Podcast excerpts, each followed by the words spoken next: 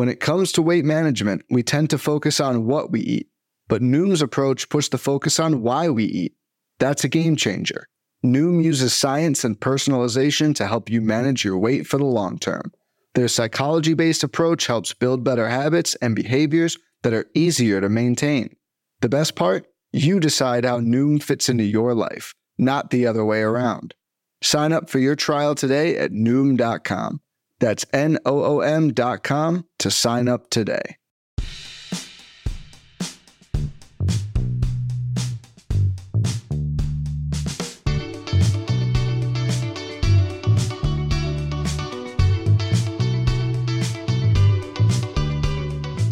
Hello and welcome to On the Farm Pitcher List podcast about all things prospect, dynasty, and minor league related. I'm your host, Lamar Gibson. And I'm your host, Jake Maish. And today, uh, technically speaking, uh, we are in the second half of the minor league schedule. Um, and uh, kind of because of that, or in part because of that, we're going to be looking at prospects currently in the minors that we expect to be making their biggest contributions to the major league teams uh, in the second half of the major league season as we're getting closer and closer to major league all-star break um, so we have a, a, list of both hitters as well as pitchers that we expect to be getting a call probably within the next month or so and um, sticking around sticking around on their teams and uh, making some major contributions there so redraft folks might be one to listen to pay attention to obviously our dynasty folks um, names that you're all going to be familiar with uh, that we're going to be talking through before that, we're going to get into this week in baseball. Um, I'm going to hold, Jake. I'm going to make you wait for the for the first bullet point because I know you want to go crazy about that one. So we're going to go through the, the other bullet points real quick so I can give you your space and your time to go crazy. Um, Clayton Beeter promoted to AAA, made his first AAA start for the Yankees. Uh, the line was five and a third, three on runs on six hits, three walks, six strikeouts, a wild pitch. Uh, so a mixed bag from Beeter, which kind of tends to be his deal. I think he has um, somewhat rectified since the trade from LA to New York. I, I, think a lot of people were starting to be out on Beeter around the time of that trade of thinking maybe he's more reliever than starter. Um, I think since what he's done in Double A, especially uh, with the Yankees, um, now he seems at least like he could be a back end guy. I, I think it seems to be a matter of just consistency of command and control with him. I think the stuff plays um, at the major league level of some some sort, but I think for him to be a starter and solidified, it's a matter of being consistent and him being able to execute on all of his pitches. Uh, anything about Beeter before we run to the next couple of bullet points we have here?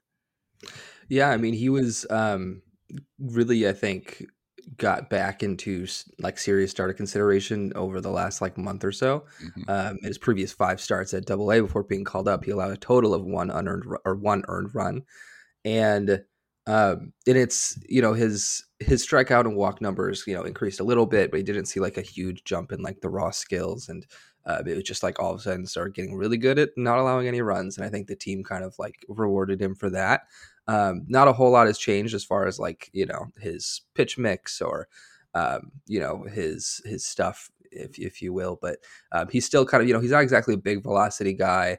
Uh, has a four seamer that's it's like 93, maybe 94, um, and then a slider that sits around 90 or 85. Uh, those are his two primary pitches in his de- in his AAA debut. He threw them a total of 86% of the time, and then just threw a ch- changeup and curveball a couple times each. Um, so, you know, he's not exactly like a, you know, like a contact suppressor, not exactly a big like whiff guy. He has solid stuff and um, it played up a little bit in double A, but um, you know, he got he was he got 13 whiffs and 95 pitches in, in his debut the other on Friday night. So um, I someone to watch it as we you know now have Statcast data for him. We can kind of pay attention a little bit more to how this stuff is playing against better hitters and and kind of go from there. But I think right now he's kind of like oh like he's he's popped off recently, and um, we'll kind of see how far he could take that. You know where the momentum's going to go. Uh, I think he's still kind of like I, I, I doubt he'll get a like a a pretty long leash to get to the majors this year um, because you know the Yankees are um, you know, have like some solid guys up, and Rodon's coming back from injury, and um, Will Warren I think is ahead of Beeter right now. And even though Will Warren's kind of disappeared recently, I have no idea where he is. I think he skipped a start, but um, so yeah, so I think there's some still some guys ahead of him, and he still has some work to do to like really be a legitimate major league option. But mm-hmm. um, the signs are good that he, you know, ended well in Double A and then saw the promotion and did all right. Yeah. Um, Gavin Williams making his uh, MLB debut for the Guardians. Uh, five and two thirds, four on runs on four hits, three walks, four strikeouts. So another mixed bag. So the debut there, um, highly anticipated. I think Williams was kind of the last off the big board, so to speak, as far as uh, pitcher uh, pitching prospects that we anticipated seeing this year, with the glut of guys that we've seen in the first uh, three months or so of the season um, with uh, kind of a, a, a, spectrum of debuts. We've had, uh, you know, the the journeys of Grayson Rodriguez. We've had uh, the disappointments of Brandon Pfaadt and Gavin Stone. We've had um, kind of the uh, continued improvements of Taj Bradley and um, Eury Perez. Uh, we've had the sort of flashing pan, perhaps, of Mason Miller, and we don't know about that. And so, like guys all over the map um, with their with their debuts. And where do you see Williams? I, I guess from a um, dynasty standpoint, kind of on that spectrum for the rest of the season and going forward. And then from a re, if you could also put your redraft hat on, and, and yeah, talk to us about Gavin Williams. Yeah, so I think um, I think for Dynasty and redraft, he's probably pretty similar in my like kind of valuation. He um he doesn't have, I think, as much velocity as it's been hyped that he has in the past. You know, like there's been like kind of like whispers of like, you know, in some tweets of like, oh, he's hitting triple digits. And he hasn't been doing that consistently at AAA. Um, I don't even think he's hit 100 in AAA and potentially the whole season. Um, I think he might have done it early on, but not recently in the games I've been paying attention to. And uh, so he's averaging like 95, 96 now, um, which is good. And, you know, it's still like, you know, it's a it's a good fastball, but it's not like the kind of the elite, like over the top, insane. You know, it's not it's not as good as Eury's. It's not as good as um, probably even Bryce Miller's. Um, and so, you know, so that I think kind of sets expectations back a little bit. Um, and what I did like from his debut is that he used multiple, he used more pitches. In AAA, he was almost entirely fastball slider. Um, and if you're going to be a fastball slider like uh, Cristian Javier or uh, Spencer Strider or Hunter Greene, like one of those, at least one of those two pitches needs to be like elite, elite, top of the line. Um, and I don't quite think that he has one of those. I think they're both very, very good, but I don't think that one of them is elite that can kind of carry his arsenal if he uses them that too much. Um, so it was good to see that he also used um, his other pitches. He threw his, his changeup and his curveball almost as much as the slider, um, which is great. Like you're facing major league hitters, they're better than AAA hitters, use more pitches, and he commanded them pretty well. He had a 48% zone rate, which is a bit higher than average, and his pitch locations on the on like the the chart here are, are pretty solid as well. He didn't miss a ton of spots. So I liked, especially with with him, the kind of command was a big issue um, early on, and he's kind of improved it recently, but still kind of gets wild here and there. So it's good that he had more pitches and commanded them better than we had seen. The issue was, was just that it wasn't as much of like swing and miss as I think we expected, um, and it was just one start. Um, but I think going forward, um, I could definitely see him kind of like improving from this, even though it was kind of a mediocre start against the A's. Um, I could see him kind of settling in, probably just like just above Tanner Bibee, about the same as Taj Bradley, and lower than Eury and Bryce Miller. Um, as far as just like like if I were to rank them for the rest of the season. Um, and so so like I think he's solid. I think he's like on the major league team, probably solid like SP three. Um, we forgot about uh, Andrew Abbott as well. Andrew Abbott, I would probably have him a bit below Gavin Williams, so he'd probably be with like Tanner Bibee. Got it. Got it. Yeah. Cool. Um, so yeah, so that's kind of like how I see how I see those guys going forward. I still don't think Williams has the ceiling of Eury, um, or like kind of like the the biggest prospect names. I think he's kind of just like he's like like they're one A, he's one B, you know, maybe C. Um, so I still think he's solid, but he doesn't. I, I think that kind of the hype and the the luster has kind of like worn off a little bit. Now that we've seen him, and it's kind of and it was like all right, you know. So um, I still think he's good. I still want him right. if I have him. I'm not like trying to sell him and like panicking. Um, and it's like it's not the time to sell high or low or medium or whatever. You're just kind of holding him and see how it goes. Right. Um, probably until the off season, and yeah. then you can kind of take a bigger that's, sample. That's the thing with pitching prospects, and we may have talked about this before, though, right? It's like the time if you're going to to move a pitching prospect, like a pedigreed pitching prospect, Gavin Williams, Eury, whatever, the time to do so, if you're going to make that move, is right before they get the call up. Like the if you can kind of time it out almost to be like the second to last really good start they have at in the minors before they get the promotion, that's the time to sell at the highest. Because otherwise, yes, there's a chance that they come in and their first, you know, couple of starts are lights out and and you know the price so to speak goes even higher but more than likely it's like oh now do we know it's kind of like um i mean we just just uh came off like the first couple of rounds or i guess the, the entirety of the nba draft and it's kind of the same thing like you know the more you get to see the player the more you're going to start to pick nits about what the player can't do and it's kind of the same thing here it's like once they get to the major leagues the car's been driven off the lot and now it's picking up mileage. And now it's like, oh, well, Gavin Williams, like you said, like, oh, the fastball isn't as high velo as we thought. Oh, you know, Gavin Stone change up. Okay, that's causing problems, et cetera, et cetera. Um, but if you can do that beforehand when they're still looking good in minors, it's like they could be anything. Yeah, right. You know, and then you know, likewise, if you're going to hang on to them, it doesn't mean that you have to move every pitching prospect. Just that's the perfect window and then after that after that window closes and they do make their major league start, you're kind of in for a penny, in for a pound, right? Because like you can't move Brandon Pfaadt right now. You can't really move Gavin Stone right now. You just got to wait and hope that you know they get a second you know bite at the apple and it looks better. Um, because if you move them now, you're not going to get anything of value, or you shouldn't. if you're trading yeah. with anybody that knows what they're doing, you shouldn't get anything of value, and so it's not going to benefit you. And you're you're now hoping against hope that they're going to be permanently bad that they're never going to be good again because you had them for cheap and then you let them go for cheap.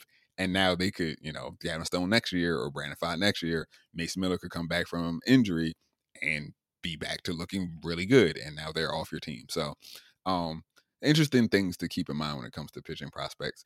Uh, moving on, we got Samad Taylor. Samad Taylor tried to make me look really bad. I don't appreciate that. No, kudos to Samad Taylor.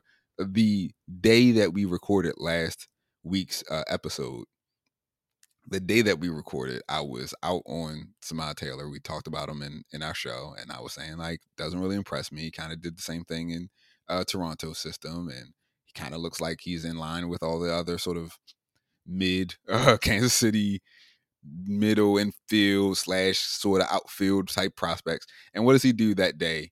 Uh, gets his first MLB hit, and it was RBI single, and it was really good. Like it was a good at bat. Um, extra innings game with that bottom of ninth. I can't remember. I watched I it. Can't remember. I watched it, and, and Jake immediately sent me a message and was like, "Samate." I was like, "I know he heard me." Um, since then, uh, kind of more what I expected. Right, four for yep. twenty five, three runs scored, two RBI. Does have a stolen base, six strikeouts on three walks. That's kind of more in line with what I kind of expected and forecasted for Samad Taylor. But kudos to him. Does have his first MLB hit. That's one more than I have, uh, and does have uh, game winning RBI single to go along with it. So um, that's Samad. Um, all right, I, we've talked enough. Go crazy, Jake. It's your time. I'm clearing out space. We're talking oh, about man. the guy and the, the guy, team. Man, the I will never. Um, you know, I love the Reds, but I will never forgive them ever.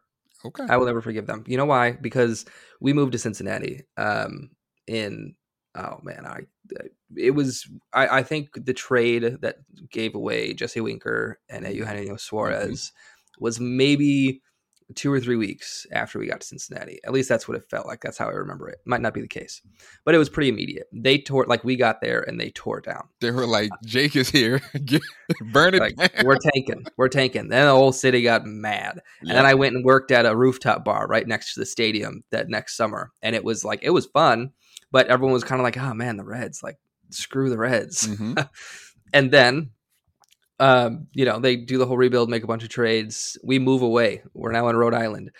Within within two weeks, within three, like within a month of, of leaving, they are now the most exciting, the most fun, team in baseball. They could not lose. They go an 11 game winning streak. They have two consecutive sellouts for the first time in uh, a decade. The whole city's going crazy. And I'm watching it on TV and I'm texting my friends in Cincinnati and they're like at the game and they're sending me Snapchats and I'm like, this is brutal. this is, is cruel and unusual punishment. That is rough. Um, but the consolation prize is that I get to watch Elly De La Cruz, I guess, right? Like I saw go. the cycle, watch the whole game. Um, that was the last game of their winning streak when um, you know they came back from 5-0 and and the place was going crazy. And um, it was actually kind of funny because like technically they were sold out for a while because mm. there was a Zac Brown concert afterwards um, and so it was kind of coincidental that it also happened to be one of the most exciting games. But then the next day when they sold out again that was more about the hype right. of the team and right, everything right, like that you know but it didn't it, it definitely like it was a very whoever planned that concert had some like galaxy brain thing happening because um, they knew exactly I guess what was happening. But um, but man, I mean, yeah, watching watching that that team and um, we t- we kind of talked about it a little bit on this podcast. I think yeah. a couple months ago, it was like they could be the next you know Diamondbacks that are you know the next Orioles, the next kind of fun team to kind of come up, and it happened I think a lot quicker than a lot of people expected than I expected. Um, Let and, me ask you a question. Yeah. This yeah, absolutely. a question I've been dying. I, I, I purposely like holstered it, didn't even didn't even check it with you because I wanted to get real raw reaction. Is there a mm-hmm. chance that Elly De La Cruz steals Rookie of the Year from Corbin Carroll? Mm, no. Okay. No. Okay. I just wanted to see how far your your fandom went. No uh, way. You're saying like no. not a chance. No. Like he outside of like much... injury, something crazy like that. Yeah, it, it would have to take something like that, and even then I'm sure there are others that would give him a run, um, but no, I I think Corbin Carroll has it essentially in the bag. Um, because I mean, he's just it's just such a huge head start. Um, the season's already almost half over, uh, and so, but I mean, the with just with like the I mean, hype Michael, that Elly's got. I mean, Michael Harris, he he he came up. I mean, he yeah, but later than, than De La Cruz did. I True. Believe. I don't think there was a there wasn't a there, wasn't, wasn't, a front Carroll already there. Yeah, right. It wasn't. I mean, I guess Strider hadn't really cemented because it really was. It they really kind of happened simultaneously. Him. Yeah, it really ended up being him and Strider. Strider was already up, but he hadn't really cemented he himself. He was the bullpen for a minute. It took him a minute to then, yeah, kind of get into it. Made it start. So okay, fair enough. Uh, yeah, but no, I mean, it's like it's it's really interesting because you know the hype that we're seeing about Elly De La Cruz, I think, is far and away beyond what we saw for Corbin Carroll um, at the beginning of the season. and it's so weird how that happens because like Corbin Carroll was a higher ranked prospect than Elly. He has performed better than Elly. He has less holes than Elly by like he was always kind of the consensus like guy. He he starts the year with the team and everyone's like this is fun, but it's not it's just nowhere near the kind of level of hype? Is it like the anticipation? Is it waiting for the call up? The call up, the I think the team kind of getting a little better has something to do with it. But I mean, we saw a similar thing for Oneil Cruz. Like someone on Twitter was, I think, um, said like, "Oh, we've never seen anything like this," and it's like, "Yeah, we have." Oneil Cruz, even Jazz Chisholm was like pretty yeah, fun. Yeah, but I mean, um, I mean, the thing with Oneil Cruz though is like it was so it feels at least like so short lived, and it also kind of disjointed because like Oneil Cruz thing was like the the the the inflection point was last year. The Pirates were really good this year, but really have been good. Their their run was really kind of more after he had gotten hurt. So I think even the timing with like De La Cruz, it was like it's literally like the flash of like he. It's almost eh, it's my Orioles fan I'm showing yet again, but it's kind of like what people anticipated with Adley coming up yeah, Gunnar to an extent, and Gunnar. definitely what we expected, so to speak, with with Grayson. But it's kind of like it's that perfect point of like the team is ready. We're waiting for this guy who's the franchise guy. Boom, he shows up, and like that's that's the spark to the gasoline, and now everything's on fire, right? Like, and now everything's right. going, and it seems like he has that that narrative that Corbin doesn't. Like you said, like Corbin is just like really good, and like the Diamondbacks are really good, but I don't think it's like that sort of like the city's going crazy. He's doing stuff we never seen before. That sort of thing. I'm looking at uh I'm looking at uh the futures right now. I'm looking at odds for 2023 and NL rookie odds okay. from DraftKings. This is on RotoWire. This is the DraftKings odds. Have okay. Corbin at uh minus 500. Yeah, that checks. And they have Elly at plus 300. Right. Oh man, that's horrible odds on Elly. Like um, even even with, like that's a, that's hype odds. That's just they they juice they juice the hell out of those. There's no way that's that's the like a legit implied probability. That's horrible. So that's horrible. So just to give like some more names because you're saying like, hey, somebody, you know, Yeah. even if Core, like, God forbid, but if Core, uh, Corbin Carroll got hurt, and like, who else could challenge? I mean, they have Alvarez, uh, pretty much everybody else at the same, just about the same odds. Alvarez, Yeah. Eury, Abbott. So wait, hold on, let me go back. Alvarez, uh, Eury Perez, Andrew Abbott, plus five thousand for Alvarez, fifty five hundred for Perez and Abbott, and then it gets into. Like plus six thousand. Like McLain, Outman is plus seven thousand. Like, yeah, those are all. like, none yeah. of these, none of these guys are coming close.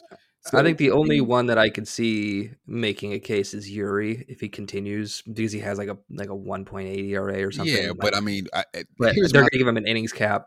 Eh, here well here's my thing is if strider can't win against a guy Yeah. that came up a month after he was already on the major leagues i don't see like i don't you have to essentially be like 99 pedro in order Right. to be a pitcher and win rookie in my opinion like that if you if if which is ridiculous. a guy i mean that's his own sort of whatever right, we yeah. don't have to talk about awards but it's just like that kind of to me sets the precedent for the modern day. Like if Mm. Strider was literally doing things for his team and for the league that hadn't been done either ever or in many decades.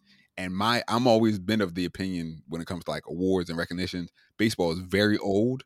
And anytime you start being on a short list with some historic names, or you start talking about this has never Right. been done before in the history of baseball, to me that's like automatic Mm. boosting because that says a lot.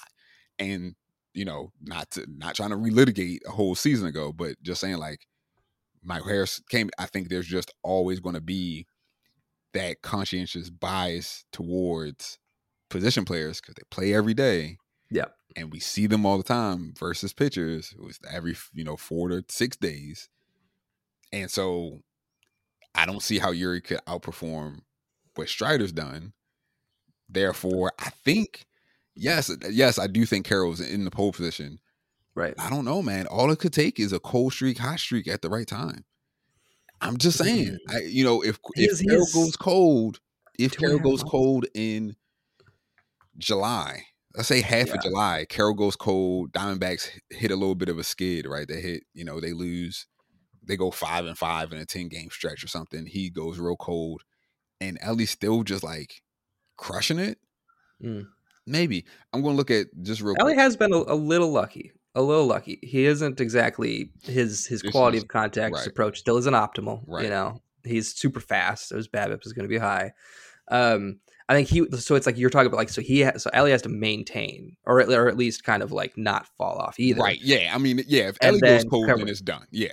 Yeah. If, he gets a cold streak, then it's done. Because Corbin Yeah. is, is clearly It's like Corbin already has. He has 16 homers and 23 stolen bases. Yeah. No, hitting I- Like I I don't even think Elly can get to either of those numbers. Well, maybe 23 stolen bases. He Right. already has like seven but or eight. home- yeah. I, I, don't, think he's hitting 16 No, homers. I, I agree. I think at the end of the day, Corbin Carroll is, is taking home National Yeah. League Rookie of the Year. And plus trying to- 300 is criminal. You I'm should just- not put. well, no one should put any money on that. I'm looking at FanDuel just to continue. Uh, minus five, uh, minus four fifty for Carroll.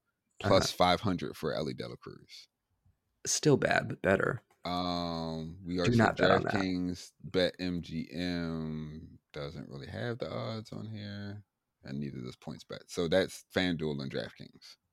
Hmm. That's that's what they Yeah. do. So No, that's all just that's hype, and that's people like people see prospects and they, you know, put put some change on them. Like, oh, this is really fun. I want to be a part of it. Like, and that's cool. And then the books just because of the the hype, they just drive down the the odds, and it's just that's crazy. Because I mean, he has Corbin Carroll has a, a two two and a half month head start and a fifteen homer head start or whatever. You know, like there's no way. And like it would have to take an injury or something. And so it's like, yeah, like nothing's ever guaranteed.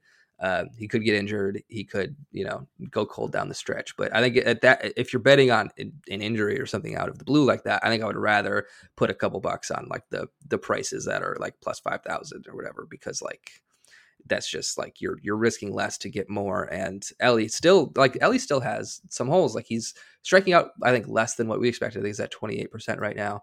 Um, but he's like he's hit the ball. He hasn't hit the ball hard consistently. Um, he's hit you know a ton of ground balls. Doesn't have a ton of fly balls or line drives. Like, um, and he's just it's. I mean, he's making it work, and he's beating out. He's turning doubles into triples and singles into doubles, and like uh, stealing a bunch of bases. uh, but he's far from guaranteed. And I, I mean, I love watching him play, and um, it's so exciting. And I want him to hit 400 the whole year and 50 homers, and that's awesome. But um, it's a, it's a, it's an uphill battle for sure. Um, yeah. Uh, um. So now I'm just curious because now I want to look at AL Rookie of the Year odds. So. Yeah. Okay, interesting. Who do you think so I'm looking. I'm on VegasInsider.com. I don't know if that. I'm not a gambler, so if that's not the most credible site, I apologize. I used to. I used to gamble a ton in college. Uh, um, but they have sports. they have lines for FanDuel, BetMGM, Caesar points. Well, not points back. Uh, and DraftKings. So yeah. FanDuel and DraftKings. If we if we just take a look at those, who do you think they got as far as uh, top of the leaderboard for AL Rookie of the Year? Um, probably like Josh Jung and Gunnar Henderson are up there. Um, yep. I yep. feel like I'm missing one. I mean, you you, you nailed number uh, one is Josh Jung, who, by the way, I, Jung, I, did choose for AL Rookie of the Year. I'm just saying, yeah, you I did. did. I did do that. Uh, plus did, 170, yeah. pretty much across the board for Josh yeah. Jung. Uh, Masataka. Mm. I'm just I'm so used to just saying his last name. Masataka Yoshida. Yep. Um, is plus 250 okay. uh, for FanDuel plus 235 for DraftKings. And then Gunnar comes in third, uh, plus 500 pretty much across the board. Mm, mm-hmm. Um, so yeah, interesting. Interesting. Yeah, and see those those aren't horrible. I mean, you got a three a three horse race there, um, and it's Yoshida's going to be like the batting average guy. You mm-hmm. know, I was going to say like how, that, how do you think that that race breaks down? Um, I think I think Jung It's real. I think it's really hard to bet against Jung right now. Um, Gunnar had like a, a, two week stretch where he was like on fire after being really really bad for mm-hmm. the first like two months. Um, and since then, I think he's cooled off a little bit. Um, he's still, yeah, he still is overall. It's eleven homers, five steals, uh, two forty four. I I don't think like Gunnar has you know the the history of being the top prospect. He has the kind of the hype and the expectations. I, mean, so I, I don't Josh think Jung. he'll. Technically, yeah, so Josh Jung. Right, but Josh Jung is, I think, produced a, a lot more. Oh, so I got you. Far. You're saying the narrative yeah. to try to beat out John. Okay, I'm following. Yes. Yeah, yeah, yeah, yeah. Um, and so you know, it's like the, Gunnar's like the guy we expect. I think that's baked into the juice a little mm-hmm, bit, you know. Mm-hmm. And the two week stretch he had because his odds like uh, shot up or down or whatever, got better right. or worse, depending on how you look at it, I guess um, you know, during that stretch. And since then is kind of like he's playing, I guess, like pretty standard. Um, and so I, I think that he has a lot to still kind of like overcome. He's, I mean, he's a solid on base percentage. What's his OPS? Uh, why is OPS not on like the the dashboard on Fangraphs? I feel like I could change that though. Here we go. Eight oh six. Got to make your custom yeah. dashboard. Yeah, I do. I do. Um, all right. So yeah, he's he's eight, OPS of 806, 11 homers, and, and Jung is also playing on that incredible offense. So his mm-hmm. runs on and and that was if if if you recall, if listeners yeah, you recall, did say that. Uh-huh. That's what I was banking on is the county yeah. stats. I was like, the average probably won't be great. OBP will probably be okay, but not outstanding. But okay, so they're a lot more similar than I expected. Yeah, but the counting stats, the homers, RBIs, yeah. the runs, and that's and whether we like it or not, most of the voters are going to be looking at the counting stats when it comes to stuff like this. And I was yeah. like, Jung is going to win out because that offense is it was primed to do exactly what it's been doing, uh, and he's the beneficiary. Now, again, Gunnar in a pretty good offense himself. I think it's not as good as the Rangers over from top to bottom, right? One right. to nine. I don't think the Orioles stack up as well, but pretty good. Um, and I think you what you said about Yoshida is right on the head. I think he's like batting, like he kind of is going to be like the batting title guy. I think right. that's kind of his career. Sort of like when we think about honors and awards, is going to be like, oh, Yoshida's like in the mix to win the batting title this year. Maybe a Silver Slugger award, maybe. Um, but like, yeah, I don't think overall he he's going to put up like the overall sort of counting stats and all the different categories, things that nature. Um, so okay, interesting little look at yeah. uh, rookie of the year as we yeah. get uh, get close to the halfway point. I'll also say I was surprised that Josh Jung's OPS is eight fourteen, and hmm. it's only like five one hundredths of a point above Gunnar's. Is it uh, Gunnar still has the crazy walk rate. Yeah, that's what yeah. it is. So so Jung's walk Jung's OBP is about twenty points lower than um, than Gunnar's, even though Jung has a 273 average. Um, and then Jung also has the 15 homers compared to Gunnar's 11, and then um, yeah, 52 runs and 44 RBI. So it's it's it's like yeah, he plays on a better offense, has hit a few more homers. His average looks better, but the OPS is very similar, and the WRC plus is almost exact too. Oh, uh, Jung so is 124 and Gunnar is 125. So, there's a chance. There's, there's depends like, on what voters are looking at. Honestly, it, well, I'm just saying, like if again, if there's if there's a cold streak, right? If yeah, hits a cold streak, and Gunnar has like a hot two, like three weeks, maybe a month, if he just goes crazy in like July. Yeah, I mean, look at what Bichette did last year in September. He turned around his entire season in like a month. You know, we still we're not even halfway there yet. You know, the I think this podcast will be published on Wednesday, and then like four days after you were hearing this, it'll be like the official halfway point of the season yeah. for like games played. So, yeah, interesting. All right, with that, we're going to take a break. We're going to come back. Speaking of second halves, we're going to get into talking about some sec- second half prospects that we expect to get the call, make an impact both for their real life teams and for your fantasy teams. Right after this, fads come and go and nowhere more than in the world of weight loss. That's why Noom has created weight management programs that are made to last. Noom uses science and personalization so you can manage your weight for the long term. Their psychology based approach helps you build better habits and behaviors that are easier to maintain. And they help you understand the science behind your eating choices and why you have those cravings. Noom's personalized courses are easy to follow and will help grow your confidence with tools you can put into practice on day one. The best part? You decide how Noom fits into your life, not the other way around. And based on a sample of 4,272 Noomers, 98% say Noom helps change their habits and behaviors for good. So stop chasing health trends and join the millions who have lost weight with Noom. Sign up for your trial today at Noom.com. That's N O O M dot com to sign up for your trial today.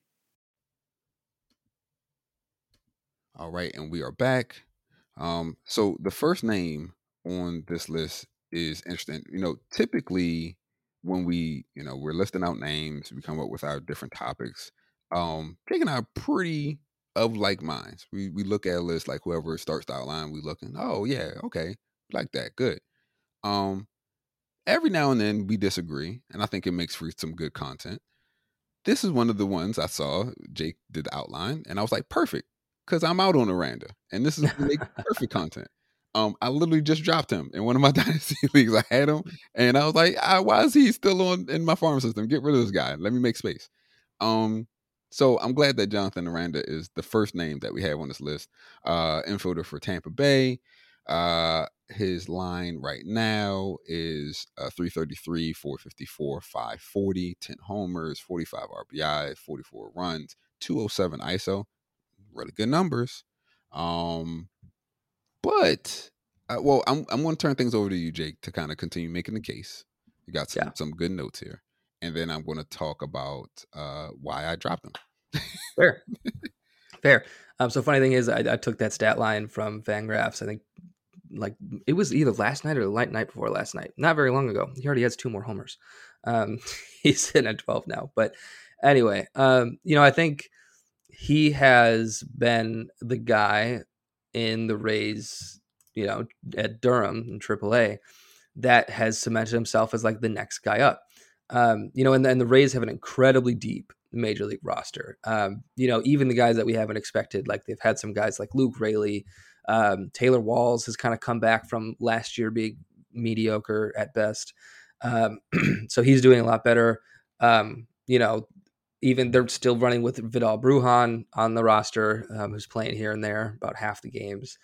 And, um, you know, they got their, you know, standard role players with Manny Margot and Harold Ramirez. And, uh, you know, and it's, they, they have a, one of, you know, it, one of the best offenses, but it hasn't been as good recently uh, but still producing. And there's you're looking at the the roster, and it's like I don't see exactly like there isn't someone who should lose their job. There isn't someone who should be demoted in favor of you know anyone at AAA. Really, it's just going to be like you know if there's an injury, if if the team forces the issue, if they want, if they do some sort of forty man roster manipulation that they love to do, it's always over my head what the Rays are doing. So who knows? But um, you know, it's it, but there isn't like sometimes you look at a roster, especially um, for teams with a lot of prospects that are about to come up, and it's like, oh yeah, like this is where they can play. This is like pretty easy. The Rays don't exactly have a, a spot, especially since they platoon so much. It's like one spot is taken up by like two and a half guys, you know. So it's not like someone can just come in and take that playing time. There's a whole bunch of, of things in, at stake there. Um, and so I think it's it'll be like you know it'll be an injury or a trade or something that opens up a spot. Um, and yeah, with that being said, I think Aranda is the guy to come up, and I think uh, myself and a lot of people assumed going into the season that that position would be held by Curtis Mead or Kyle Manzardo. Um, but both of them have kind of had their own issues. Mead just had a injury. Um, I forgot. I think was it a wrist injury? Um, yeah, and yeah, so he missed. He missed like I think almost two months. Mm-hmm. And even before that, um, I don't know if it was a lingering thing, but he was he wasn't hitting the ball as hard. Um, his results weren't as good as what we've seen, and now I think he's just making his way back. I think he just started a, a low minors rehab assignment um, the other day, and so like he even you know he comes back even if he does start playing better, he still kind of will at least take a couple weeks to get into it, and he still I don't think can make up for what Aranda's done recently. And then Manzardo has been solid, like he still has really good plate approach um, solid power numbers. It just like hasn't been falling the same for him. I think, um, you know, like he still barrels the ball really well. He still hits the ball hard, um, but the numbers aren't just like his, uh, like the WRC plus isn't as like gaudy as it was last year. Um, trying to pull it up here real quick. Yeah, like he's running a 105 in AAA now compared to 148 last year uh, at AA. And so, um, you know, so it's like those guys have kind of like cooled off in the hype, and then you have Aranda kind of coming forward and um, and kind of taking over that hype. Um, he's a Aranda has a 161 WRC plus in AAA um, in 271 plate appearances. And I think the thing that kind of sticks out to me is the walk rate, which is by far career high. Um, he had a good plate approach in AAA in 2022, um, and now it's even better. Um, he's walking 16.2% of the time compared to a 21.4% strikeout rate. Um, and so I think that you know really helps his on base percentage um, and makes him a little less like uh, like adds another facet to his game, right? Because last year in the majors he walked 9.2% of the time, uh, struck out 26. I think the strikeout rate is still potentially an issue. Maybe it settles in at like 24, 25 in the majors. Um, you know, but he's shown improved plate approach and his contact rate. I think his overall contact rate is just south of 80%. It's like 79 mm-hmm. in AAA right now. Mm-hmm. And, you know, so good contact, great uh, plate approach so far. 226 ISO, has 12 homers in a little less than half a season. Um, and so, like, it's, you know, he's, I think his barrel rate last time I checked was like around 8%, mm-hmm. not crazy, but you're talking about someone who's like, okay, like, he makes consistent contact. He hits the ball hard enough. Um, his launch angle is just good enough to where he can get some barrels in there, you know. Um, and he can play multiple spots in the infield. So it's like, okay, this is definitely a Rays guy. Um, and I think as soon as they need someone, I think he'll be he'll be the guy, and it'll just be kind of like playing time will be kind of hard to come by. Um, but yeah, as far as like the second half, I could see him being the the guy that kind of takes the most of, that takes the most advantage of it because I don't know if there's anyone else that they will trust to give as much like as far as in their minors I, I don't think there's anyone that um, they're gonna like run out there and and be as confident as him because he's he's been in the majors already for a quick cup of coffee. Mm-hmm. he's he showed promise there last year. He didn't quite put it all together. Um, and then he went to AAA and he, he not only went to AAA did well but he improved on his AAA numbers from last year um, and I think that's key. He didn't just go back there and kind of do the same thing. He improved the walk rate, improved the power numbers, overall production. Like it all is up from his stint at AAA last year. And so, um, you know, and he's still he's not exactly old for the level. He's 25, um, and so, so yeah. So if we're looking at um, if we're looking at who can make an impact in the second half, I think he's a solid bet um, because the Rays will mix and match if they have any issues, if they have any injuries, and he could play multiple spots. Um, and he's he's shown improvement. Yeah, I uh I first and foremost, I, the numbers are the numbers, right? So I, I can't really disagree with those. He's he's doing all the things that you just said he's doing. Right. Um and I think if I'm in a redraft league, he's actually somebody I, I might value more, Mm. ironically, than in a dynasty league because he's the type of guy that I can see uh potentially giving you like that really good month, month and a half that you just need. Like, I need a flash. Like, I need, you know, Yeah. like somebody off the bench or somebody to just give my offense a jolt and just kind of help drive me up some some categories or you know help me win some matchups. I think he could do that potentially uh, in a redraft. In a dynasty uh, standpoint, though, uh, still lacks positionality, right? So, like, yes, he's he plays multiple positions, but he doesn't necessarily play any of them particularly well. Fair. Um, and like you said, there's some other guys. I mean, Manzardo is really first baseman only, but you have guys like Mead um, who can play second and first. And Mead's kind of similar to Aranda. Like he can play second, not really great at it. He can play first, he's okay at it. Uh, so again, the, we know that that's kind of the good and the bad of the Rays system is they like having the positional flexibility. Um, but sometimes that leads to them kind of stacking multiple guys that have very similar profiles uh, over and over and over again. Um, I'm looking at a chart. Uh, we were talking about barrels and this contact rate, which is exactly what it is. And I'm looking at a chart that is uh, the x-axis is contact percentage, y is barrels, and where he stands. Hold on, let me look again because it's just some interesting names around where he is. Uh, and now this is because of it's pulling Statcast data, so this is really just eh, I can even just get rid of the Florida State League, right?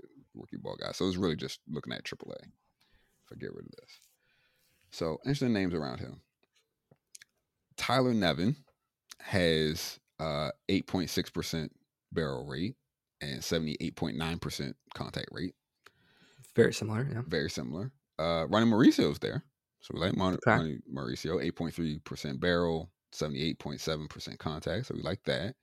Uh Lewin Diaz, who is in Norfolk for Baltimore, uh 8.9%. It's like his third barrel. organization. You said what? It's, it's like his third organization in the last like three months or something. Yeah, well, he bounced from from Miami to Baltimore. Then Baltimore let him go. Then but they brought him back, and Right. yeah, it was Okay, a lot of it, it was it was a lot of lot of uh entries on his transaction page. Yep. Um, but eight point nine percent. He's he's as he does. He he was he's been raking in in Norfolk. Uh, eight nine eight point nine percent barrel, seventy nine uh point six percent contact. Uh, and if I go up just a tick more, uh, Dominic Canzone, 9% barrel rate, 80.6% contact rate. Of course, we know AAA, that's Reno um, for the Arizona Diamondbacks, uh, AAA affiliate. Yeah. So it's a little bit more juiced in that environment.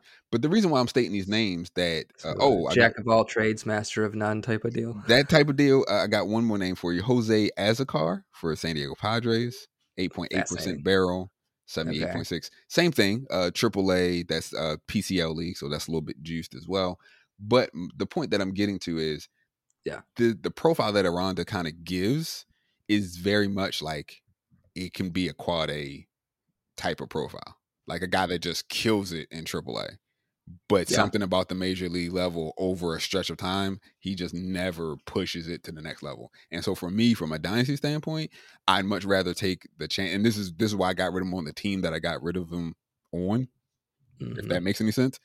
Um, is because I was trying to free up space. Let me take a let me take a shot on somebody that has way more potential, that has Yeah. a way bigger upside. That might be a 20 year old in high A or, you know, a 22 year old that's in double A and doing well. Like, let me take a, a and that that player may never even be as good as Aranda is now as a baseball player, Mhm. floor wise, but they have the potential upside to be Right. way better at the major Yeah, level. because we know a lot about Aranda. We we really know a decent amount about where he'll where he'll settle in. Exactly. Um, and so and even in yeah, from a dynasty, like right now, he's ahead of Mead and Manzardo, Mhm.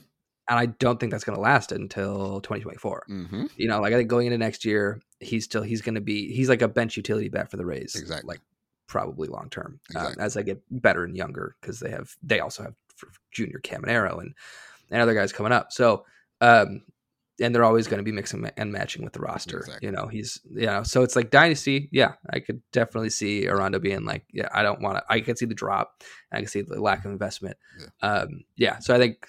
But yeah, but from a redraft, absolutely, he's a name that I would be like, I'm waiting for him to come back because again, he could just even if it's just like a week and a half span, even if it's just an injury, right? And again, I'm not not wishing injury, but like Yandy Diaz goes down or something, you know, something like that, and they can just plug him in.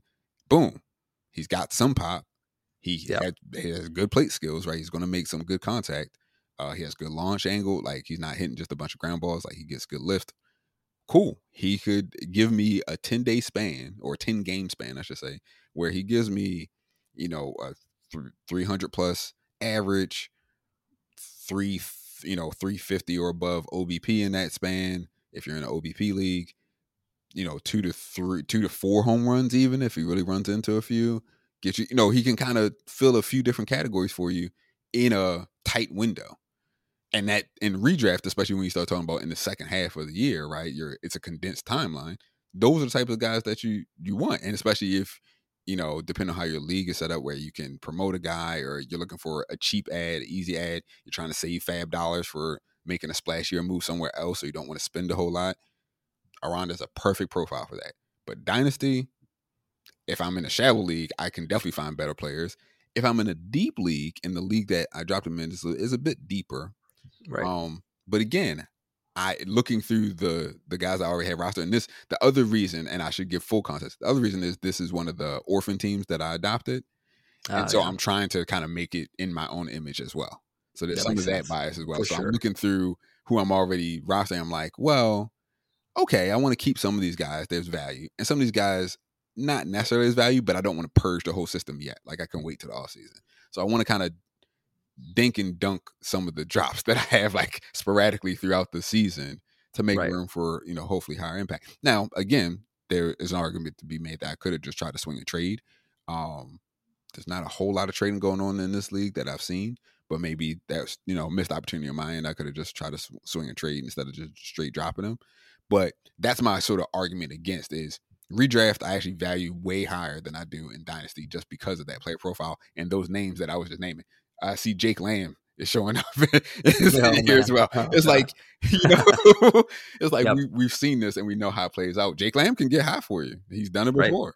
But right. like, are we banking on Jake Lamb in the long term? No, we know enough to know not to. So that's me, Jonathan Aranda he'll have uh, yep. A, he'll get called up like two days from now and like a grand slam and make me look bad. Yeah. Is good role player, you know, good kind of guy that's not too flashy that you can you can use and especially if you're competing in dynasty this year.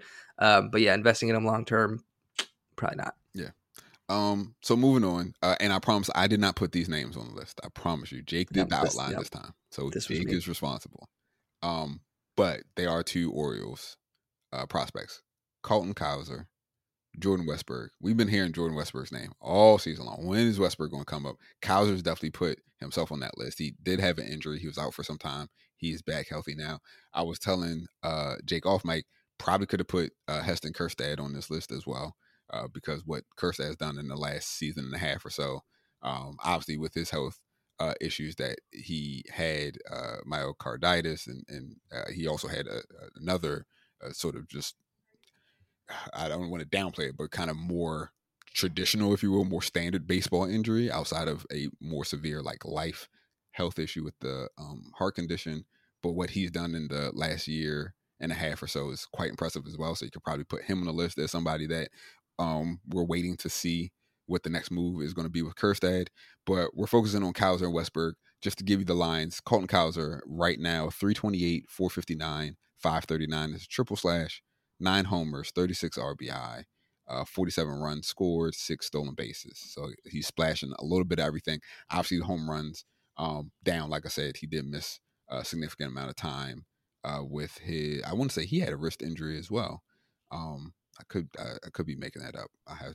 I, I don't know that one off the top of my head. Um, but uh, so the home run no, numbers and the counting stats a little bit uh, further down than what you may expect, but that uh, seems to correlate with the injury. Uh, Westburg, his line 289, 368, 567, 18 home runs, 53 RBI, 57 runs, uh, scored five stolen bases. So robust production here in Norfolk, uh, the AAA affiliate for the Orioles, and so we kind of know what, at least you should know, both from a redraft and a, definitely from a dynasty standpoint, kind of who these guys are, where they stand.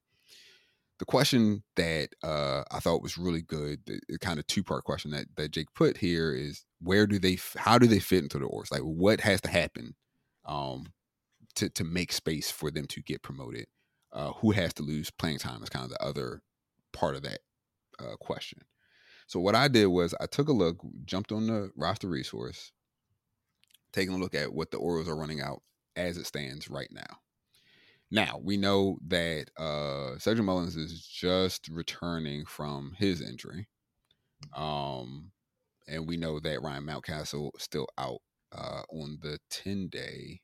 Yes, yeah. on the ten day. He's on his. Uh, I think he just started his um, rehab uh, assignment. So he's on Norfolk right now. Gotcha. And it looks like it's retroactive to the 10th of June as well. So, you know, it's coming so up on. Yeah. Yeah. So we know that there's there's some injury. They they got some pieces that they've got filled in quite nicely. Uh, the the resurrection of Aaron Hicks, uh, the resurrection of uh, Ryan O'Hearn as well, yeah. which nobody saw coming, either one of those. So perfect finds for the Orioles at just the right time. But generally speaking, this is the the lineup that they have running out. We got Mullins in center, uh, Rutschman at uh, catcher. They have Santander, you know, DH right field. He obviously kind of goes back and forth. Um, O'Hearn's filling in right now for first base, but again, that's really Mountcastle's job um, Hayes in left, Gunnar shortstop. Uh, we know he, you know, he's done third base as well. Hicks in right currently. Again, that's a fill-in job. Ramon Urias at third base. We know he can play pretty much anything but first base as far as infield positions. Um, and Adam Frazier still at second base. I'll talk about Frazier in a second. I have thoughts. um, and then we got uh uh outside of the the second catcher uh, situation, we have a bench of Joey Ortiz, Jorge Mateo, Ryan McKenna, big home run from McKenna yesterday, uh, walk off two run shot. So shout out to him. Um, so yeah, where how can they make space? And the and I've been seeing permeations of this question for like the last week and change. Here's my thought as an Orioles fan, but also from like a fantasy standpoint. The Orioles definitely need starting pitching. This is a known thing. Their starters right now Kyle Gibson, Dean Kremer, Kyle Bradish, Cole Irvin, Tyler Wells. Not terrible, not good enough. That's right where they live. Not awful, but not good enough. And it's, again, my bias is showing, but I think one good trade frees up some spots and also allows them to pursue a, a good pitcher from a team that needs an infusion of talent. And when I look at the other thing that I did was look at essentially the playoff pitcher in the uh, American League, looking at the other sort of big three rotations of the other contenders out there. There's not a whole lot that really scares you if you're the Orioles, right? Minnesota Twins right now are leading the AL Central. Obviously, subject change because Central is terrible. Um, so Cleveland could definitely take that spot. But right now, Minnesota, you have Joe Ryan, okay, Sonny Gray, and then you're thinking about some mixture of like Maeda and Pablo Lopez. Oh, okay, right. Um, Ryan has looked really good. Sonny Gray is. I, I think some people are expecting some regression, especially with his ERA being so low. But the numbers are the numbers so far the Minnesota Twins as a whole, again, AL Central is terrible. They're one of the not so good teams. That offense doesn't really impress me a whole lot, especially against Orioles. Yankees. Obviously, you got Gerrit Cole at the top of the list.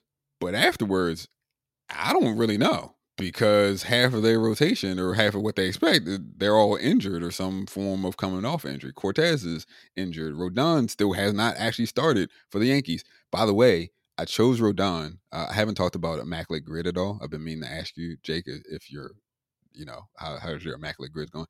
Um, I chose Rodon for Immaculate Grid answer for White Sox Yankees, and it was wrong and I was very upset. Oh, I yeah. realized because he has yet to actually be a New York Yankee.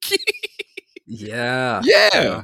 So Yep. you have Rodon has yet to uh, make his start. Cortes is injured. Maybe you go with Severino. Maybe Clarke Schmidt makes an appearance. Jhony uh, Brito is that, like For some reason, Clarke Clarke Schmidt screams six innings of one run baseball in a random in a playoff random game. playoff game, right? Just Yeah. a random game where he just like lights out. Yeah, it does. But do you want to bank on it? So my No. point is, you look at that and you say, okay, outside of Gerrit Cole, we don't know really what the Yankees are going to be doing from a from a pitching standpoint. Obviously, we know what the offense can do, but hearing you know what's going on with Aaron Judge, all of a sudden Yankees offense doesn't look as uh you know formidable as you know it does with a healthy Aaron Judge in the middle. Um, Yeah, Toronto. absolutely. Now the Toronto rotation and what they've been doing recently, pretty legit. Kevin Gausman, former Warrior, obviously. Chris Bassitt, Jose Berrios has definitely stepped it up. So that's that's pretty legit. We know Toronto kind of has some other question marks, but from a pitching standpoint, that looks really good as far as the big three. Tampa Bay, McClanahan, Eflin, and you got some combination of Glasnow, Bradley, Chirinos. We know they'll probably throw a bullpen game out there just because they can and they're weird like that. Okay, that's pretty legit. Um, and then Texas, you have Eovaldi, uh, Andrew Heaney, um, Jon Gray slash Martin Perez. Okay, but we know Texas offense is pretty dynamic, right? Yeah. I say all that to say that was a whole lot of me talking just to get back to the standpoint of can you package a Colton Cowser, Anthony Santander, mm. and I don't know somebody in somebody in low A, Joey A? Ortiz. Oh no, even lower. Okay. Yeah, I'm Uh, thinking just just to give like the you and package something like that and send that to Cleveland for Shane Bieber. Can you package? Can you get really aggressive? Because I think out out of those two, Cowser and Westburg, I think there's an anticipation for Westburg a little bit more than Cowser. Because I think the thought there's a thought process of Westburg at second, um, putting Henderson either at short or third, and then kind of filling in whatever the the other non Henderson position is, right? But do you get really bold and really aggressive and say we're going to ship out Jordan Westburg before he even makes a start for the Orioles, and go get somebody like a Corbin Burnes, right? Do you package like Westburg, and I don't know. Let's take a let's take a look again at that roster. Westburg and I mean, don't really want to. That's not really where you would send Adam Frazier. I don't think to Milwaukee. I don't think that they would be super interested in him. Mm, I would have to think on who else you would have to send with Westburg to make that happen. Maybe Yeah. give somebody up out of the bullpen, right? But you know, For prospects, maybe Coby Mayo.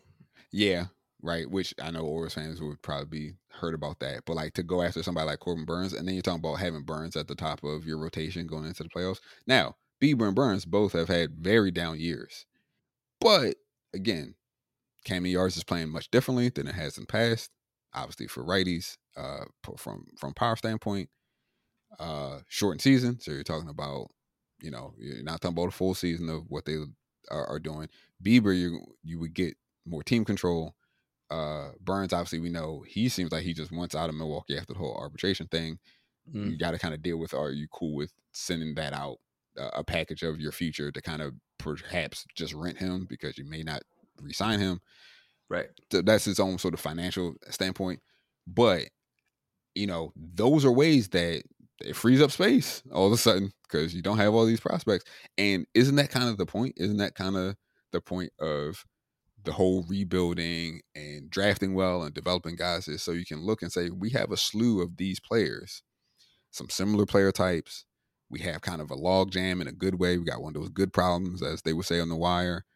Um, but we have a need somewhere else, and so we can deal from a place of um what we have, right? A place of value to try to fill in for that need. I think the Orioles are right at that time. It's just a matter of does the front office see it that way and are they willing to pull the trigger? And again, you know, it's it's easy for us to speculate. It's not like you know, it's not like fantasy where you can just send out an offer and the other team goes, yeah, I, I, you know, I'll take it and it's done, right? There's a Yeah. financial standpoint, um, and there's you know other teams that have to think about uh, where those other players fit in. But when I think about when I think about Westburg, and I, I talked about Adam Frazier specifically, to me, you bring in Adam Frazier, he's been doing this for the last what four seasons.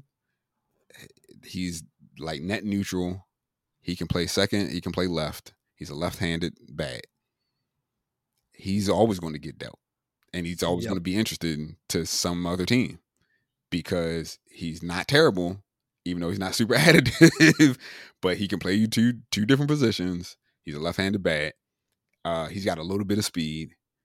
Uh, he makes decent enough contact, not great, but he makes decent enough contact that you know you can put him at the bottom of your lineup and it's not be a complete zero.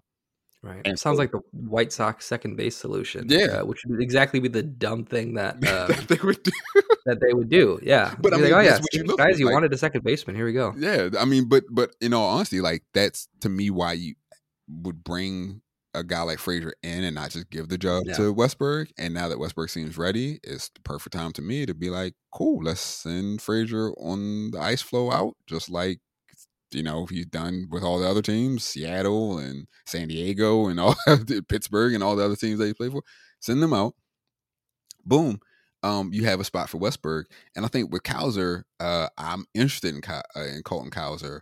I'm interested to see him as a major league player, but honestly, I just don't know that the outfield that their spots. Like to me, that's the guy to get moved.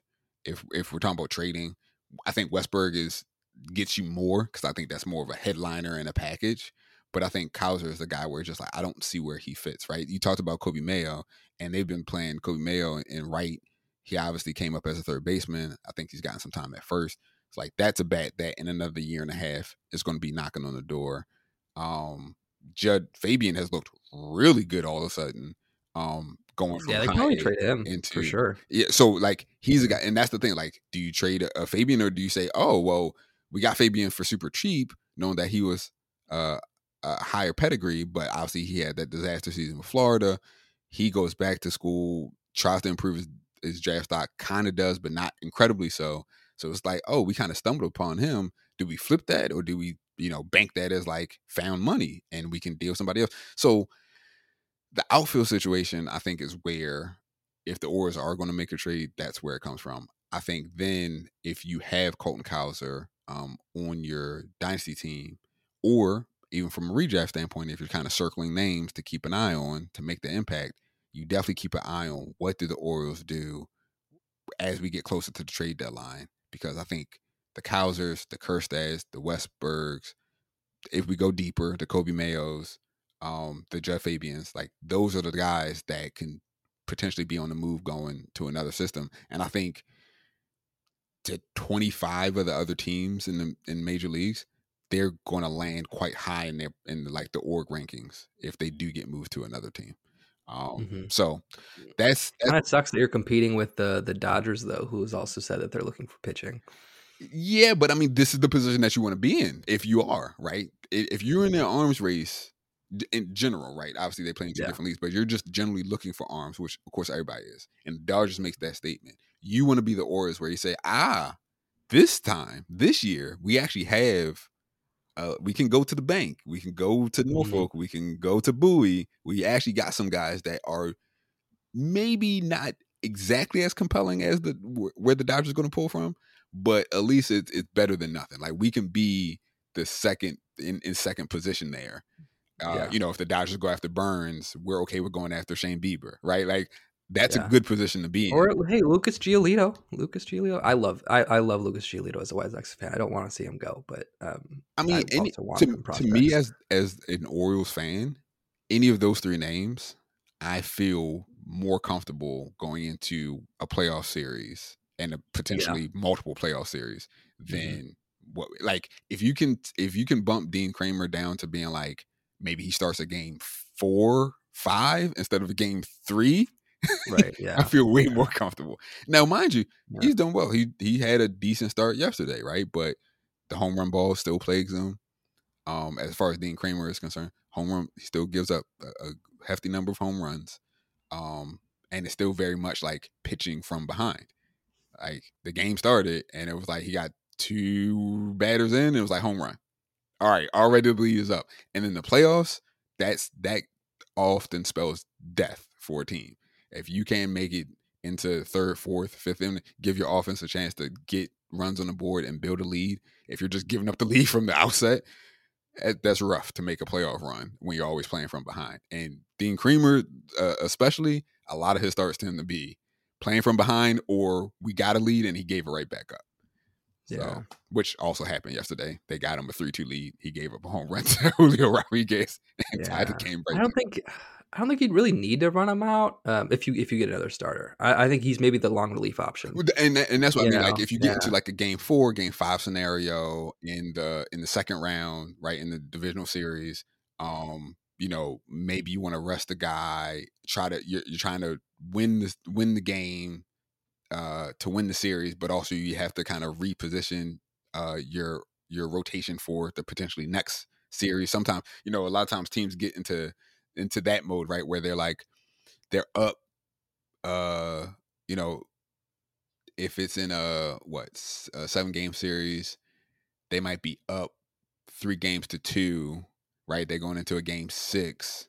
So they're looking to clinch, but then they're also like, okay, I got to plan for game seven if we don't, and then if we do clinch, I also got to plan for like what our rotation looks like in the next series, and like those. And it's nice to have a guy where it's like we can not sacrifice him, but like we can put him out there now. We don't need him for the next series, and we don't necessarily need him for a, a game seven, like half that, you know, uh, uh, win win or go home scenario. And I think you're right. I think like both Bradish and Kremer are both, and Wells. Like I think all three of those guys, I, I you, you you can't have Cole Irvin on your playoff yeah. rotation. Like you can't. You just yeah. can't. That, if you had if you had uh, like if had Bieber, yeah, Bieber, Bieber, Wells, Bradish, Gibson that's solid, especially with the bullpen with you know Bautista, Cano, Baker. Yeah. Um, yeah, like I think I, I, think it looks it looks a lot better than you know overall. Yeah. Um, going into it. So. Yeah. All right, that yeah. was a whole lot to talk about the the Orioles about uh, potential things that could never happen, but um, Westburg, Cowser, uh, if you're in a redraft, they definitely have to be top of your list as far as guys that you're waiting to jump on if you haven't already picked them up for like an NA spot or something to hold. Yeah, um, Westburg's probably first yeah, though. Like yeah, better. West, Westburg, I would say is one. I, I, think you can easily say Westburg is one, Cowser is two. It's not even like a one A one B. Like Westburg is definitely top of the charts, especially with what he's been doing. Um, and then from a dynasty standpoint, you you have to. I mean, you're kind of like in a real life situation. You have to give a lot if you're trading for either one of these guys at this point. Um, and if you have them, that's in my opinion the only way that you should be dealing them out is if you have like a clear need and you're going for the whatever that need is, you're going for the top of that class. If you need mm-hmm. a bat, you're going for one of the like you're going for a top 75 type bat. You're leading with giving up Jordan Westburg. Um, yeah. I just traded for Cowser actually. Oh, look at you! I'm trying to remember. Um, pulling it up right now. Um, but yeah, with with pitching, same thing. Like if you're you're giving up Westburg, I want a, a, a top flight pitcher to come back. Yeah, absolutely. Um, okay. Oh yeah. No. Yeah. Uh, there it is. No, it's not.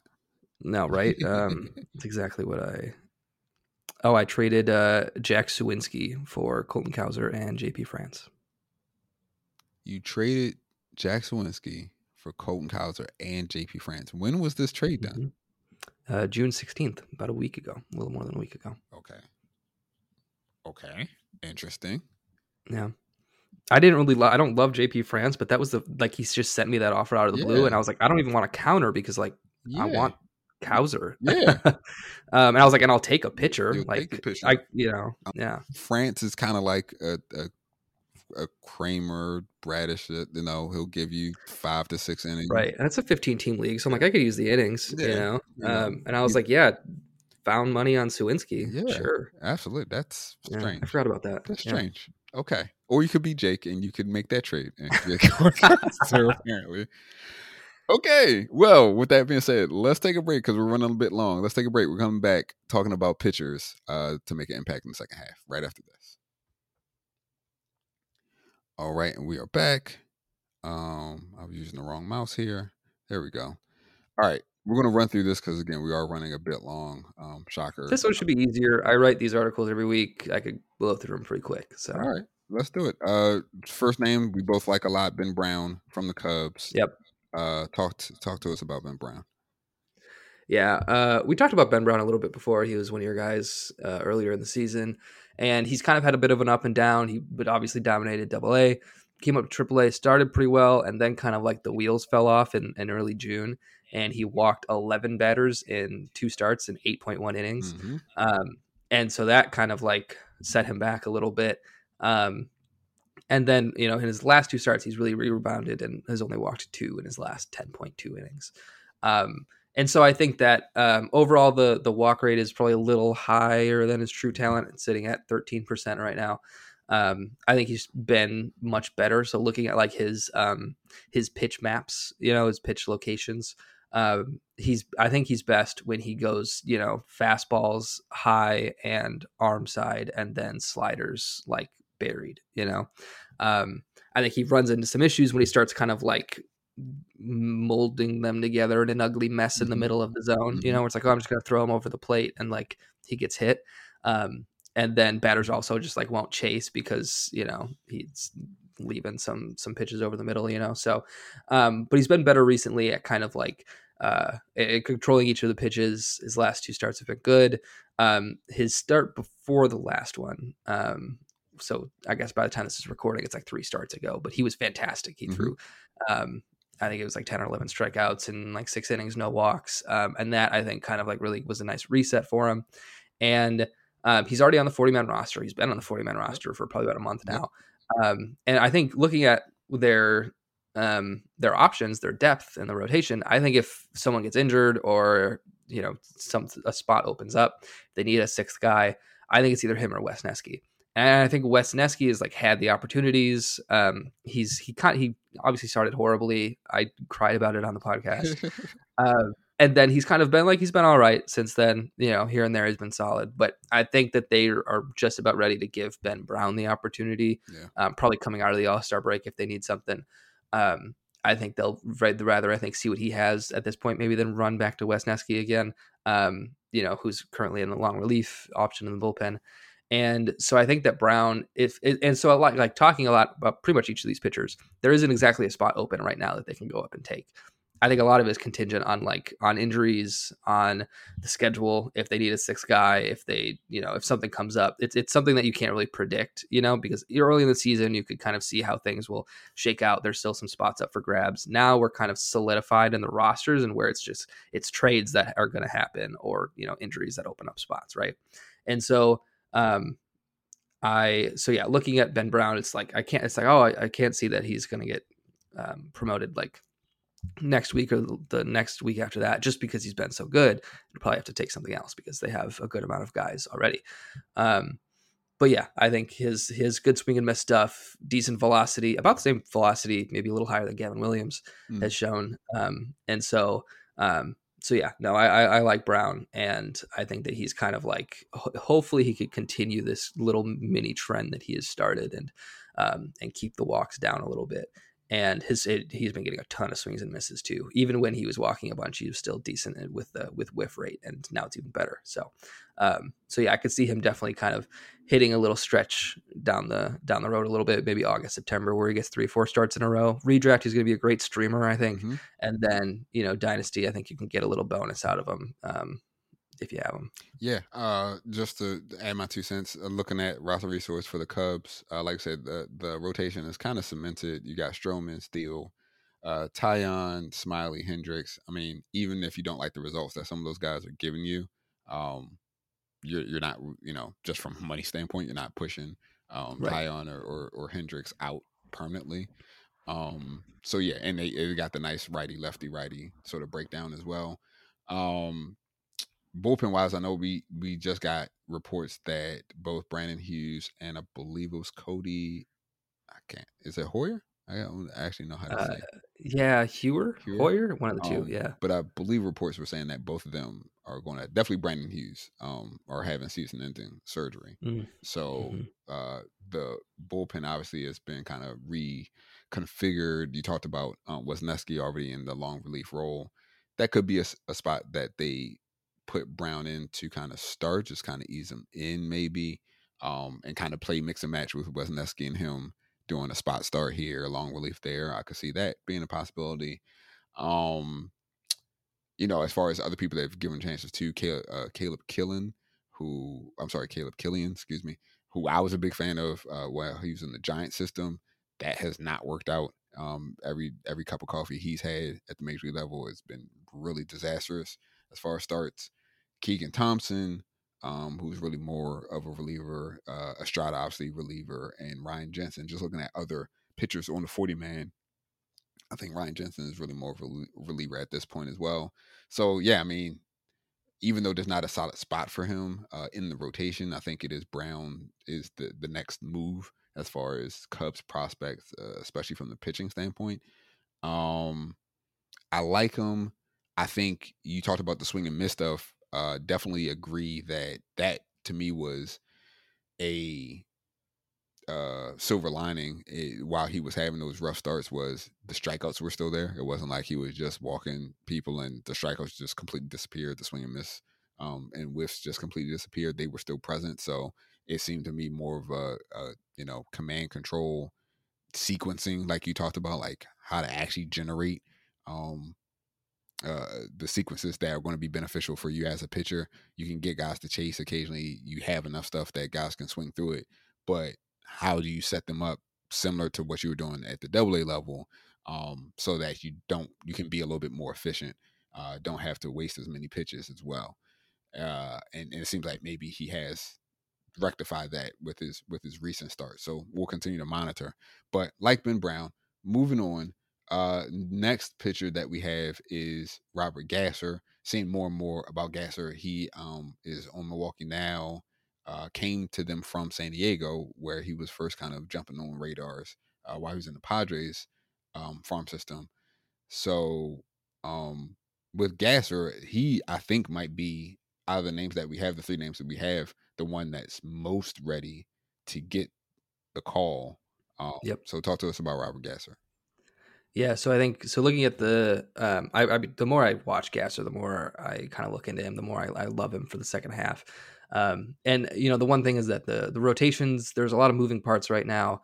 Um, it is an older rotation, especially now that they have like Teheran and Colin Rea uh, filling in, but they do have um, uh, Eric Lauer, who's currently in AAA, um, finishing off a rehab assignment, and then Woodruff, I think, is coming back in late July, is currently the plan, but like there's nothing super set in stone. He hasn't started a rehab assignment. He's, you know, still kind of working through some stuff. And so you don't really know what's going to happen there.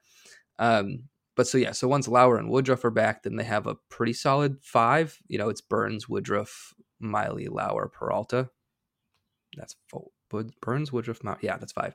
Um, and so and then you're looking at that and you're like ah, i don't really know where gasser can kind of make a make his way in there but you know people still you know continue to get injured and it's i'm sure there's going to be a spot at some point and we don't know how woodruff's going to going to be coming back. So um all that's to say is that like there's kind of been opportunities and he hasn't taken it yet but i think that it's happening very soon um because I mean you're looking at his um, game logs and it's a tale of two halves of the first half for Robert Gasser.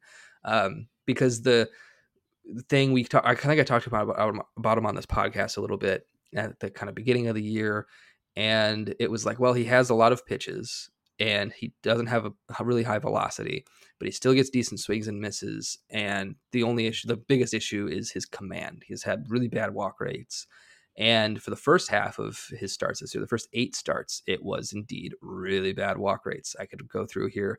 Um, I'll, I'll, go through the number of walks that he's had in each of his first eight starts four, three, three, one, three, three, four, four. Really bad. Um, and then in his following six starts, including one last night, Norfolk in high school. Yeah. in the last uh, last six starts, it's one zero two one one zero. I mean, it's like a complete flip of the switch. Um, at that, what was that? It was May 25th was his first start uh, with that one walk, and then it's been fantastic since. And and last night he he pitched 6.1 innings of one run ball with nine strikeouts against a very very good Norfolk team yeah. we've been talking about. Lewin Diaz. Um, what was that? I said Lewin Diaz. Yeah, right. Lewin Diaz.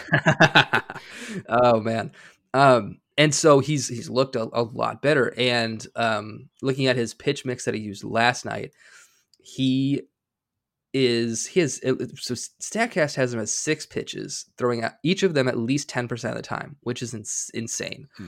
Um, it's probably not worth it to continue doing that. Probably should just pick his best four or five. Um, he's not you Darvish, um, but it's still he's commanding each one of them. Um, looking at the um, like kind of like the the spray chart. I need to figure out what I'm calling this thing. The illustrator on Savant with all the pitch locations.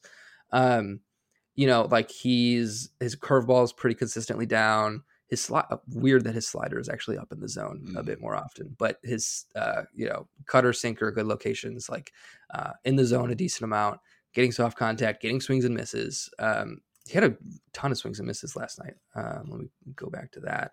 Uh, 14 swings and misses and 90 pitches, mm. Um, which is a swing strike probably like what just over 15 percent.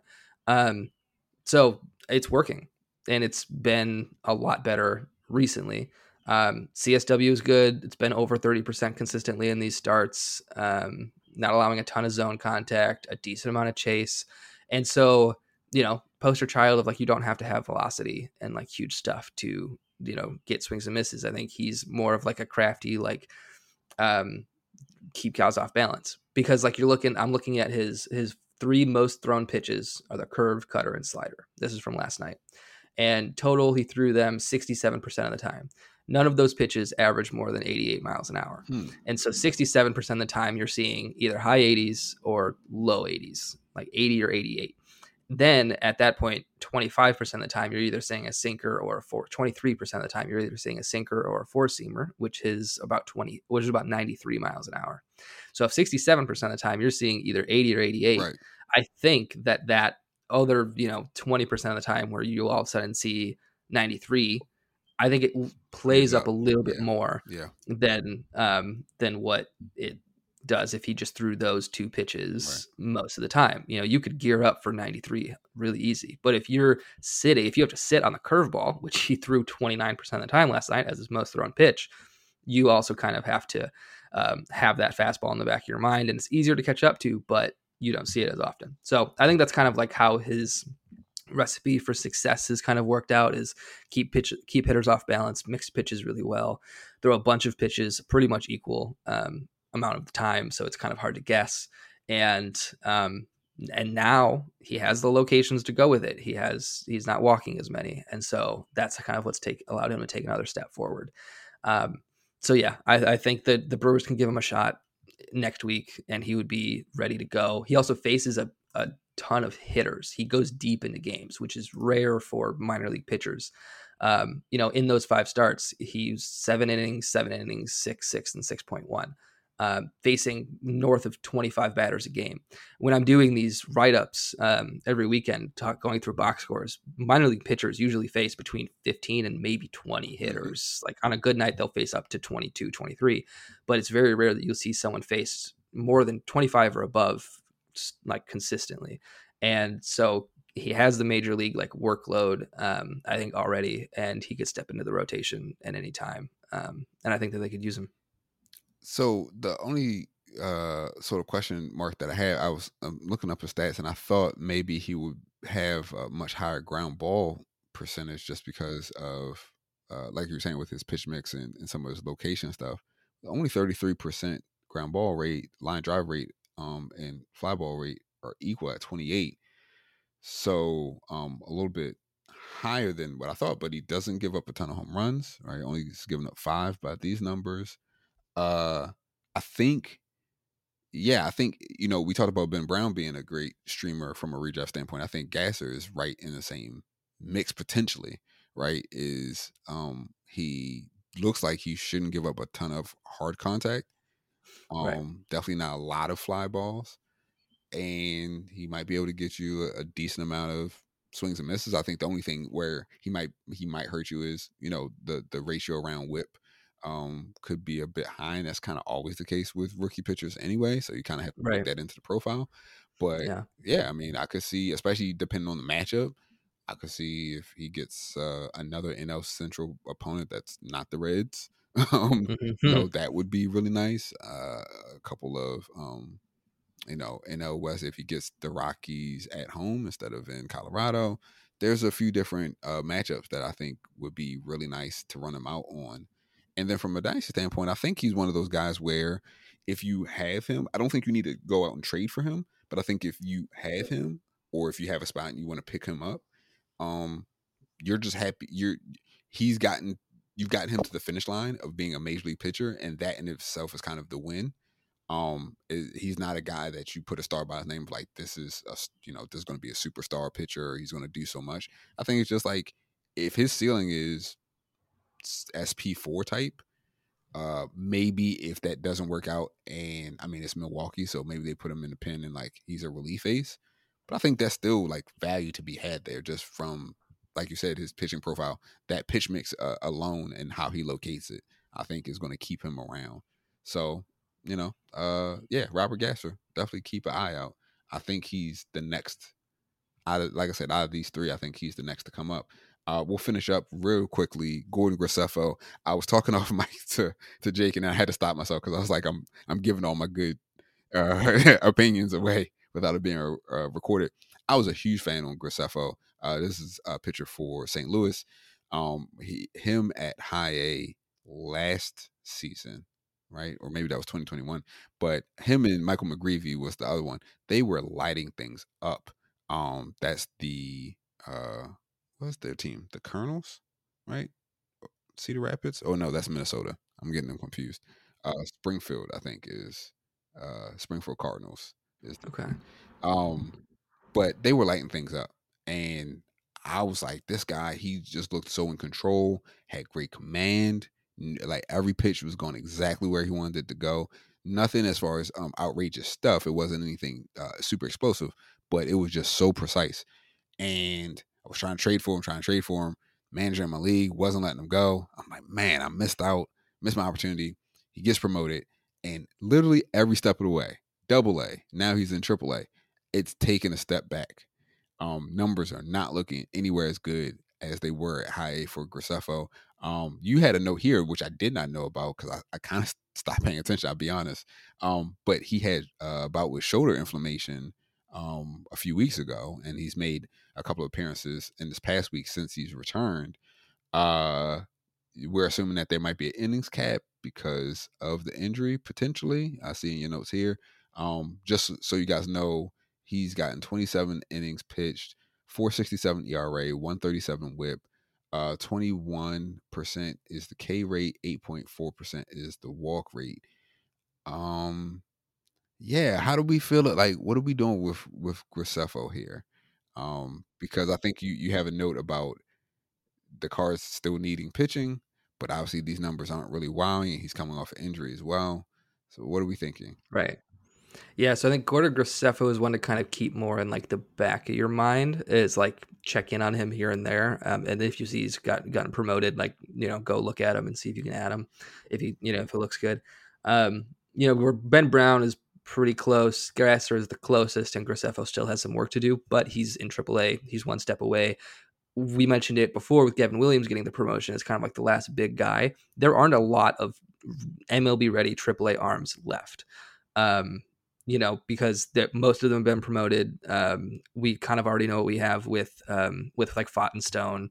Um, they could get promoted again, but like not exactly on anyone's super high list for like stashing or being ready to have for the second half. And so, you know, now it's kind of like there's a lot of guys that like could take steps forward, have things to work on, and and Graceffo is closer than most if you're looking at minor league pitchers. And um, and now it's just kind of like working back from that injury, building up a um, you know a workload, going deeper into games. He came in in long relief, or I guess I guess it would be long relief, but he came in in relief uh, in his first outing, and then in his uh, first start, he only went two or three innings. Um, and so you know he still has to kind of like work up a little bit. But you know he was really highly thought of coming into the year. He was maybe the cardinals best pitching prospect. And um, i think if not for the shoulder inflammation he might have already seen the majors.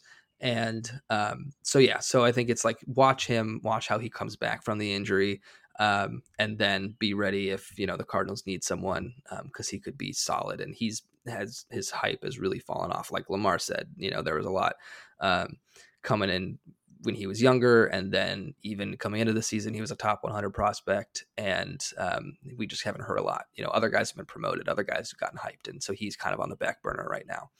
Um, so yeah, but I mean, he's gotten a good amount of whiffs in his in his few innings back. Um, in his start um, a few days ago, he only went. Um, I just had it up. He went three innings, gave up two runs, um, but had a 17% swinging strike rate and got seven whiffs and 41 pitches, which is really good. Um, and his fastball velocity looks good. He's averaging 95, um, which is nice to see that he hasn't really lost anything from before the injury. Um, but the injury is concerning. You know, like it's it's a shoulder injury for a pitcher. That's always troublesome. You want to be aware of that and not expect probably too much. You know, he's not going to just like get the green light the whole rest of the way. Um, but yeah, if you're looking for a streamer, I think that he'll come up, and I think that he'll have some good spots to to take advantage of. Um, and I don't think a lot of people are going to be talking about him for another couple weeks at least. Yeah, I just uh curiosity. I was trying to take a look. Um, his high A season, so that was last year. He started high A, um, forty five and two thirds innings uh pitched had a 33.9% K rate and a 2.4% walk rate, 0.68 whip. Um, even his, yep. even if you look at his xFIP was 2.63. So just uh, outrageous stuff. And then immediately goes to double A. Um, K rate comes way down 21.9%. Uh, walk rate 6.3. I mean, walks has never really been an issue for him. Um, yeah. You know, even the the whip was still pretty good, but it just becomes um, not striking guys out is is often. A lot more hits, uh, yeah. giving up. And he has he has a lot more swings and miss than he has strikeouts. So I think that that number could definitely go up. Yeah, yeah. Um, so interesting. Yeah, and the swing strike, sixteen point nine at high A, thirteen point three at double A, twelve point eight now at triple A. So interesting to monitor. The swing strike seems to be more in that thirteen range than it was that 16 almost 17 range at the start of his career which i mean uh, again yeah. it's just a matter of um you know getting against those more experienced hitters is what we talk about right that's that's right. kind of the differentiator between the really exceptional pitchers and guys that may be good maybe good mlb pitchers but maybe not um, at that super um, elite sort of level um, is being able to generate those strikeouts at such uh, uh, um, uh, in in uh, increased level than um yeah than others. So yeah, uh, so that's Graceffo. We'll have all the names in the show notes as usual. Um, I think everything is standard as far as things to promote. Uh, we're making our way through. You know, like I said, we're in technically the way minor league season breaks down. The the first half champions have been crowned. It's very odd. I'm not going to try to yeah. explain it. You can look it up if you're interested. Uh, but they are now in the second half. Uh, and then for Major League Baseball, uh, we are about a month out. Uh, not even that, right? A couple weeks out from All Star break. Uh, yeah. What is it? Well, so do you think that the halfway point in the season is the All Star break or the like the end of June? So it always can. that's always why I get confused because I always yeah. mix the two together. So I think of the second, I think of the halfway point as being the end of June. So I'm like, oh, the All Star break has to be. But then I'm like, the All Star break is never around the Fourth of July. I'm like, wait, when is the All Star break? And it's always like mid July, and then it yeah. always throws me off of like when. So yes, yes, we are close to things occurring, and then other things occurring for Major League Baseball. How about that? We'll just keep it sure. super vague. Sure. All right. Uh, with that being said, always wanted to let uh, listeners know that you can listen to this podcast and all of our other Pitcher List pods on the Pitcher List Network podcast page. They're all available in the podcast section of Pitcher List, free to find, listen, and subscribe. You can find me on Twitter at Inside Fastball, capital I, capital F. And you can find me on Twitter at Jake Maish, M A I S H. You can find the podcast itself, tweeting out episodes as well as other little tidbits uh, at PL on the farm. With that, I hope you enjoy the rest of your day.